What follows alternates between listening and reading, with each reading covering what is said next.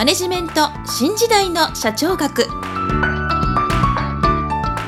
こんにちは。中小企業診断士の六角です。今回はマネジメント新時代の社長学の第36回をお届けいたします。今回のテーマは環境分析です。もし私の著書図解でわかる経営の基本一番最初に読む本をお持ちの方は82ページ第4章第3節環境分析はどのように行うかをご覧いただきたいと思います。それでは本題に入ります。前回は経営戦略についてご説明しましたけれども経営戦略というのは外部環境にどのように対応するかということを示すことが経営戦略の目的です。そこで経営戦略の策定にあたってはまず環境分析を行わなければなりません。ただし外部環境へ対応するだけでは単に対応の仕方を外部環境に合わせるというだけになってしまい自動的な活動しか行うことができなくなります。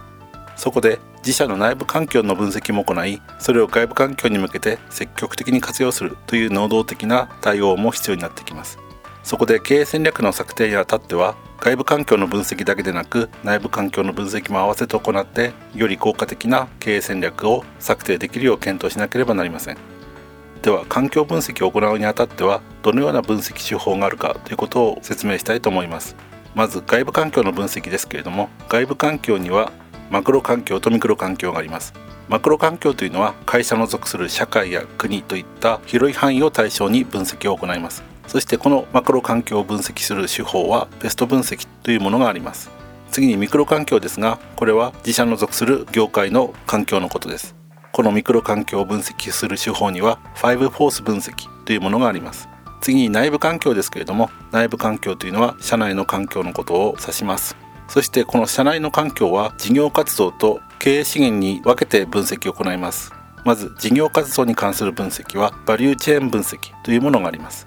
次に経営資源に関する分析はブリオ分析というものがあります。なお今回はそれぞれの分析手法について分析方法だけをご紹介しましたけれどもそれぞれの分析手法については私の著書「使いでわかる小さな会社の経営戦略一番最初に読む本」に詳しく書かれていますのでもう少し詳しく学んでみたいという方はこの本をお読みいただければと思います。それでは次に進みます。今外部環境と内部環境の分析手法についてご説明しましたけれどもそれぞれの分析が終わりましたら総合的な分析を行います。この総合的な分析手法は SWOT 分析と言います。SWOT というのは SWOT という字を書きますけれどもこの S とはストレングス強み Weakness 弱み Opportunity 機会スレッツ脅威これらの頭文字を合わせたものです。この SWOT のうちの強みと弱みは内部環境の分析結果ですのでバリューチェーン分析やブリオ分析によって抽出を行います。機械と脅威は外部環境ですのでペスト分析や5フォース分析によって抽出を行います。そして自社の強み弱み機械脅威を明らかにした後次の4つの作業を行います。1つ目は機械を弱みで生かす戦略は何か。2つ目は機械を弱みで逃さないための戦略は何か。3つ目は脅威を強みで避けるための戦略は何か。4つ目は脅威に弱みを責められないための戦略は何か。この4つを検討しながら自社に最適な経営戦略を検討していきます。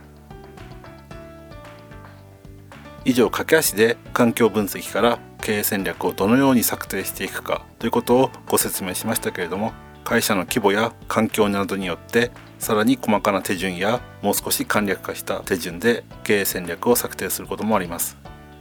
もし自社の経営戦略についてこのような手順を追って策定したことがないという方は専門家の方にお問い合わせいただければと思います。それでは今回はここまでとしたいと思います。次回はバランススコアカードの概要についてご説明する予定です。それでは今回もマネジメント新時代の社長学をお聞きいただきありがとうございました。また来週皆さんのお耳にかかりましょう。